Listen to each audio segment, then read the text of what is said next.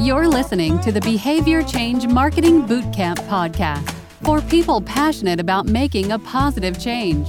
We believe understanding your audience is the key to maximum impact, and behavioral science takes this to a whole new level. Join your host, Ruth Dale, and expert guests to explore biases, beliefs, why we do what we do, and why we don't do what we said we would do. We're so happy to have you back, and today we are going to kick right in with Jude Hackett, our amazing guest. Jude is going to talk about empathy mapping. Building empathy with our audiences, users, colleagues, friends, loved ones can never be bad. So find out how to use a free tool. Yes, I repeat, a free tool that will help you apply behavioral science directly into your marketing and comms for free. Say no more. Let's dive in. Hello, we're so delighted to welcome to the podcast today Jude Hackett. Jude is a behavior change and social marketing specialist. She specializes in marketing for good. And she's here today to talk to us about a fantastic tool that is accessible to all of us. That tool is called the Empathy Map. So, handing straight over to you, Jude, please do say hello and introduce yourself. Hello. Thank you so much for having me on, Ruth. Yeah, so you've asked me to talk about the empathy map today, which is such a, a fantastic, easy to use, really, really simple tool. And I think quite a lot of people who listen to this podcast are from a public sector background, maybe a local authority, potentially NHS, or a third sector background. And sometimes you might have those timelines and those budgets, which is an absolute luxury in those environments. But sometimes you just need a, a quick, simple, and easy tool. And I think that's what the empathy map provides. So if you Google empathy map, broadly speaking, it's attributed to an American called Dave Gray. There are lots of different versions of empathy maps, but I think that Dave Gray is considered to be the originator or an originator of the, the empathy map. And he's not an academic. And I think that's actually really refreshing because he is a visual thinker and he looks at the problem from a, a visual point of view so that in a meeting or a workshop environment, maybe people can very, very easily capture, in this case, data about the end user or an understanding about the end user. And that could be patient or a stakeholder or a customer, but it would allow, you know, we all know in the public sector, I've worked in the local authority environment, I've worked in an NHS environment, there are loads and loads of meetings. There's absolute passion for the end user. And also there's incredible expertise so what this simple tool allows you to do is kind of pull that together in, in a format that already exists, which is a, you know, a meeting format. Well, brilliantly described, Jude. Thank you. So the empathy map is made by a gentleman over in America called Dave Gray. He's a visual thinker and he has designed a tool that is accessible to everyone. It's free on the internet. And this tool is amazing way to capture the end user, your patients, your service users, everyone. But in an environment where you might be working with stakeholders and colleagues. So Jude, this is a podcast. So we will, of course, put links in and we will link to Dave Gray's and his Gamestorming account so people can access it. But please, could you do your best to describe the empathy map? Because I think for me, one of the best things about this tool is because it is so easy to understand so immediately. You, his skill in design is so apparent. Uh, it's very clever. So, Jude, please could you just take us through what the empathy map looks like and just how we sort of progress through it? So the empathy map is just one sheet. So if you printed it out, it would be one sheet of paper. So that would probably be a sheet of A4, maybe maybe A3 if you were working together. And it's split into um, seven different sections. So in the middle of the empathy map is the human. So uh, this helps you focus on that person. And around that human face, there are different sections where you capture different elements of the way this human or this end user thinks, the what they need to do, what they see and hear, etc. So there are sections one or two which are actually in a different color on the empathy map. So they're grayed out. And sections one and two are about the goal. Okay. So who are we talking to okay. and why do we need to talk or why are we talking about those people? Sections three, four, five, and six, which sit around the bottom of the face, they're about walking a mile in the shoes of the end user, capturing some evidence about what they see and say and do and hear. And then inside the head of the end user, there's section seven, which involves a little bit of imagination around how the end user thinks and feels. And I say imagination, actually, if you've got those stakeholders around a table, especially in an environment like local authority or like NHS, where you have those experts on the front line who really have a strong grasp of how end users think and feel. You know, it, it's real experience. And even though it's not a research based tool in that you need research to put into it, I think that it operates as a form of research itself, really, if you've got the right people in the room. Yeah. Oh, thank you, Jude. So Jude has talked us around a, a head, basically a head in the middle of the page. And it's so clever, starting with the goal and then what do they see, say, do, hear, and think and feel. So here is so clever, isn't it, Jude? The here is next to the ear. The here is next to the ear. but it's really clever on the page. And immediately you can see what you're trying to achieve. And they always say good design is the most simple design. And then I love the fact that the think and feel, as you've just described to us, is in the head of someone. Yeah. So a bit like you just said, you know, you're walking, you want to walk in their shoes, you want to get in their head. You want to see life and see these challenges through the eyes of your audience. And so just so clever that the actual questions are in the head, which is where so many of us live for long periods of time before we actually embark on change. I know I do live in my head far too much, you know, weighing up pros, cons and things. So Jude, you described using this with stakeholders. How would you recommend people use it with kind of, they've got sort of partners working on a project or senior management? Is there any tips you would give that they could um, actually, how people could take this forward? I think it's a pretty easy tool as it is. And you can see from a behavior change point of view some of the behavioral science that sits behind this. So I think that you could probably just go through the various questions as they are. So you're right to say that what does your end user hear sits by the ear you know, what do they see sits by the eye? What do they say comes out of the mouth of this face on the page? And you could literally go through it line by line. So if we start at number one under the goal, who is the person we want to understand? What is the situation they're in? And what is their role in their own situation? So what I can see and hear and, and you can see and hear is perhaps some behavioral science that's implicit, but not necessarily explicit. So at no point can you see the words or the phrase COM-B, for example, and you can't see the phrase exchange theory and you can't see, you know, cognitive behavioral approach, but it is all in there. So if you have somebody in your organization who's responsible for behavior change, if they were to lead this session they might be able to focus on some of those things. So, for example, motivations definitely are there.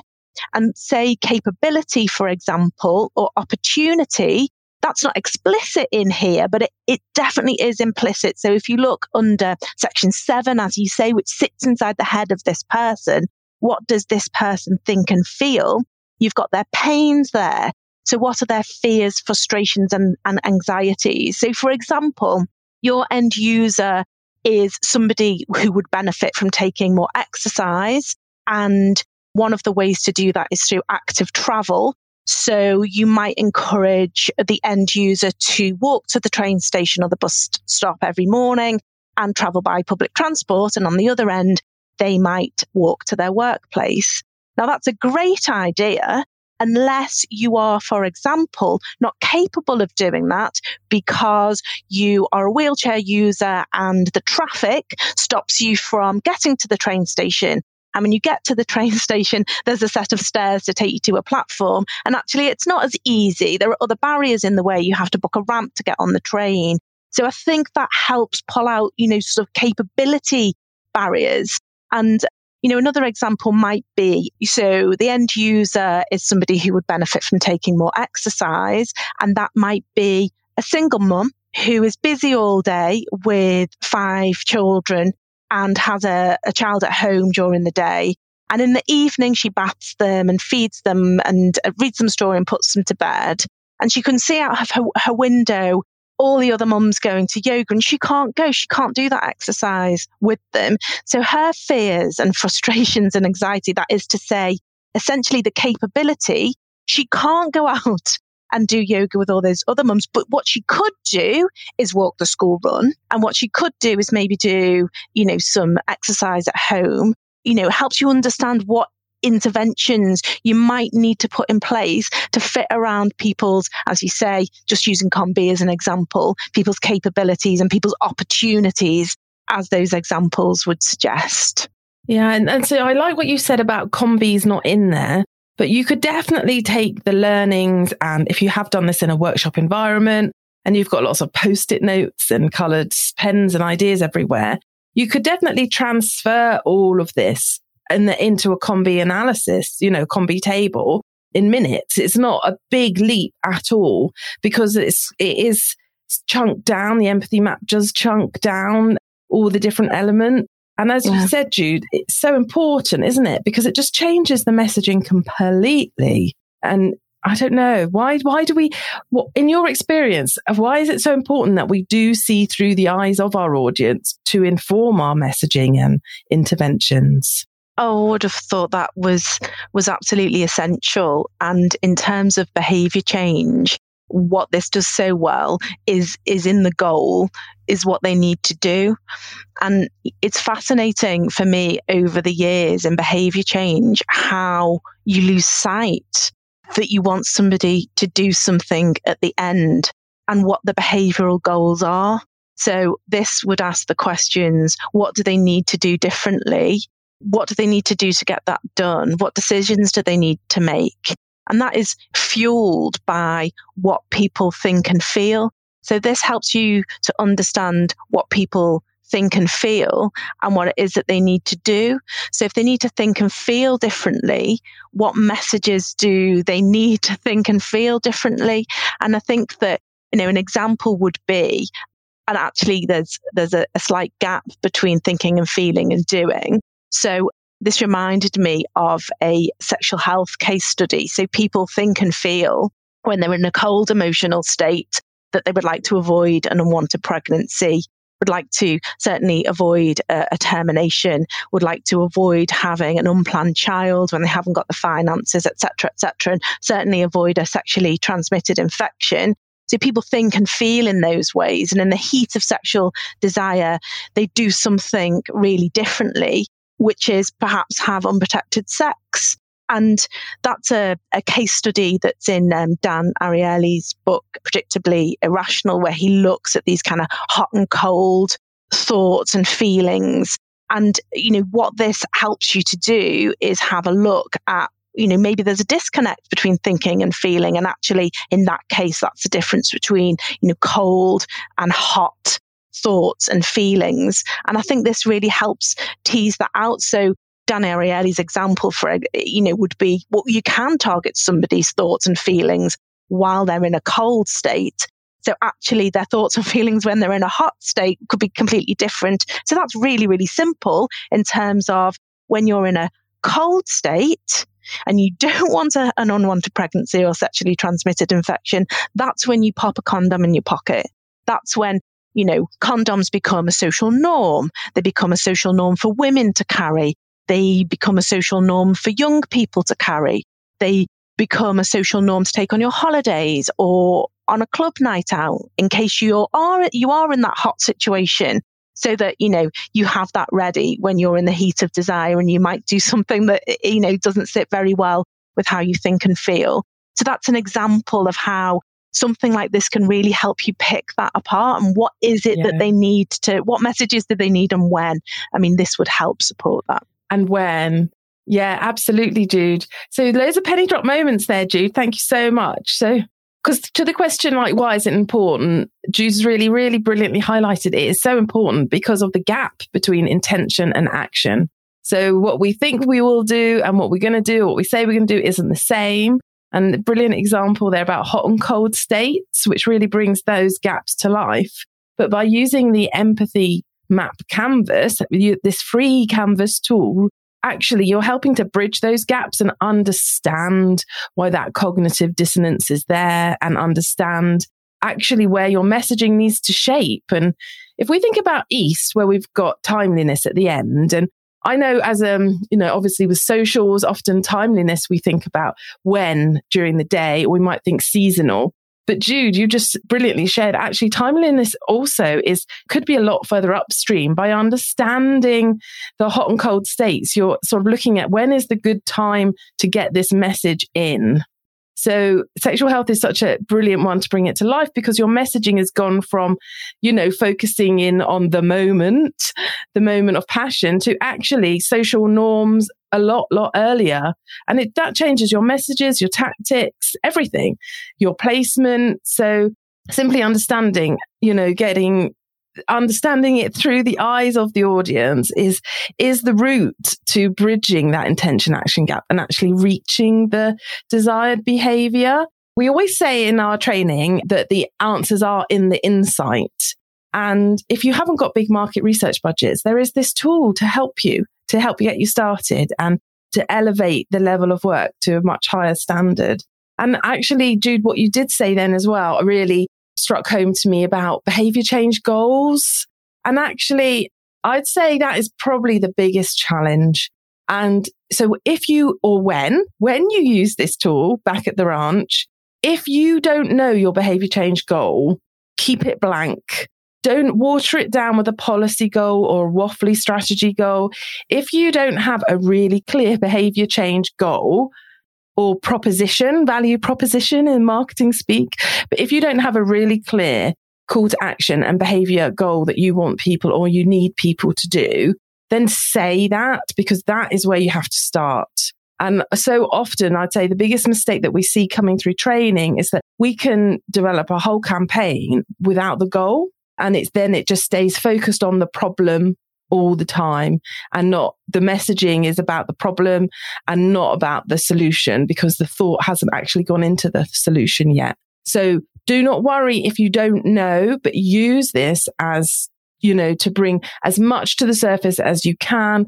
It will help shape it. So if you can't complete number two in empathy mapping, still do the rest because, but then go back to it and do say that's when you have to work to, with your service leads and you've got to say to people how how can we get we are not clear on two we need to be clear on our behavior change goal which is actually the toughest part sometimes so jude can you please share with us we always do like to finish our podcast with a book recommendation so, could you please share one with us?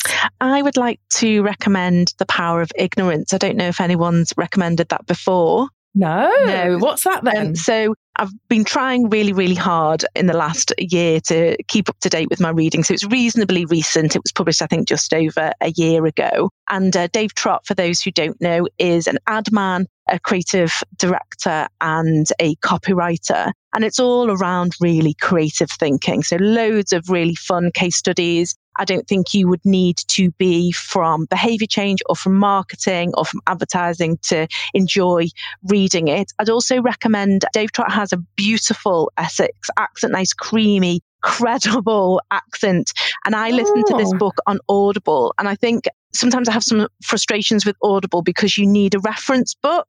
So then you have to buy the book as well to be able to look things up. But actually, this is, yeah. not one of those. It's storytelling, great case okay. studies. So there's a case study for, you know, Gwyneth Paltrow's Goop, for example, is a case study. And I think it's really valuable to people in the behavior change sector because it takes you back to standing out, cutting through the noise, being different, being creative. And one of the reasons I think that's important is because in 2020, I was watching the NHS ad for the new government obesity campaign. If you remember when um, Boris Johnson went on a diet, and I think the rest of the country needed to go on a oh. diet as well. and there was this big new, like, I, I, you know, obesity, and I sat on my sofa watching it, and it ticked all the boxes. You know, the people were in the advert were, you know, overweight, and they were cooking healthy foods, and they were being active, but they weren't doing sport, and there was a call to action. All the things that should have been in this ad were in this ad. I thought, yeah, yeah, it's all right. And straight off the back of that ad was Just Eat's campaign with Snoop Dogg they had Snoop Dogg, they had a rainbow, they had a jingle. Oh. And I looked at the two and thought, the NHS don't stand a chance against Just Eat.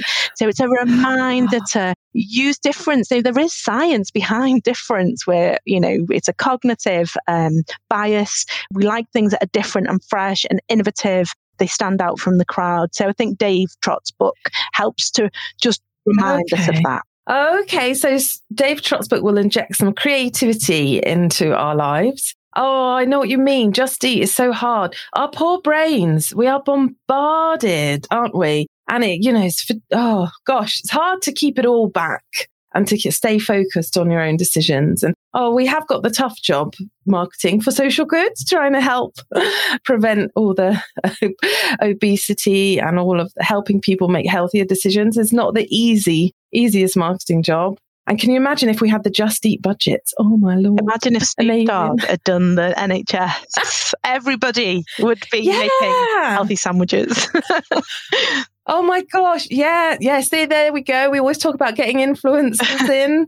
Anyone know Snoop Dogg? I, don't- I don't, I don't think what Snoop Dogg's budget's like, but I mean, you know, certainly. You know, there are ways of doing it, and one of his, uh, I said, you know, it, it- you couldn't probably use in the public sector, but Dave Trott uses that Gwyneth Paltrow. She doesn't make money from those controversially named candles. They're not something that Oh. makes money for her. She brings people to her by being controversial and noticeable, and then she sells really, really Yeah. expensive clothes and jewelry.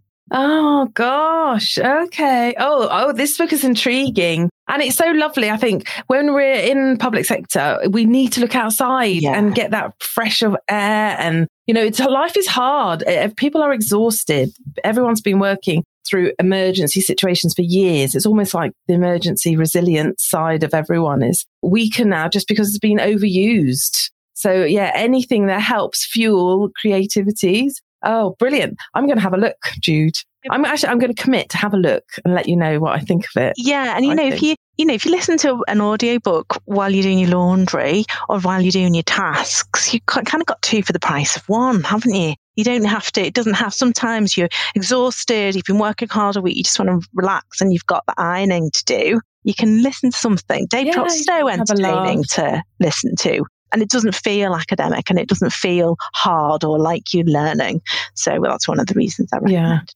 Oh, thank you so much, Jude. It's been so lovely talking with you. And thank you for sharing your expertise. And we hope to have you on the podcast again. Oh, I'd love to. Thank you so much for inviting me. Take care. Thank you, Jude. Thank you for sharing the empathy map. Please, everyone, do go and visit the Gamestorming website. It's incredible. There's so many resources on there. Basically, Dave Gray is a genius that shared with the world the secret tips and systems and design thinking tools used by the creative industry. So they're all on there, and the empathy map is just one of them. And to be honest, we love it. We've started using it in the bootcamp training, and it's going down really, really well. So thank you, Dave.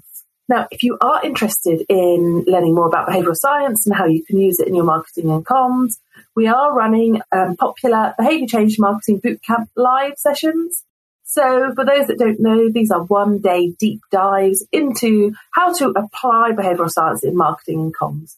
So, this isn't just about how to commission a marketing agency to deliver a behavior change campaign for you. Oh, no, no, no, no. This is actually going upstream a little bit. This is about how you can use behavioral science in your everyday planning, in your internal comms, and in how you can use it throughout actually plan a response internally to a behavior change challenge. So, and yes, of course, that could involve commissioning agencies down the road, but the session will focus on how you skill up as a comms and marketing person in behavioral science. Now, the Wednesday, the 6th of July, is dedicated to how we can ease the winter pressures. And for those of you wondering why on earth we're all talking about winter in the spring, we have Friday, the 8th of July, which is a generalist session where you bring your priority. So we've had loads of different people at those. We've had people from local authorities, fire, police. We've had topics from recycling to knife crime to going back to work to internal comms. So you bring your priority challenge and we will deep dive into how behavioural science can help you achieve that. Okay, I think that's enough. Oh no, I'm getting waved at because I haven't said. Ruth, please remind everyone to share. Yes, so if there's a blooper episode, this is going to make it on there. But I must ask everyone, please do review the podcast. We're really, really pushing now. We really do want to see it grow. So please do share and review the podcast. And as always, we will be, well, not us, but we will randomly choose someone who has reviewed and shared and be sending the book recommended by our guest today. So if you would like the book of The Power of Ignorance How Creative Solutions Emerge When We Admit What We Don't Know by Dave Trott. If you would like that book, because it does sound amazing, please do leave us a review, a great review. doesn't have to be, but that would be nice. And do tweet and share it with us, and we will be picking one at random. Thanks, everyone. Take care. Thanks for listening. Did you enjoy this episode? If so, show us some love and leave a review on iTunes. We'll leave you with Ruth's favorite quote from Alice in Wonderland. I knew who I was this morning, but I've changed a few times since then. Got a favorite quote about the magic of change? Tell us over at the Behavior Change Marketing Bootcamp group on LinkedIn. Join us for a Mad Hatter's Tea Party virtually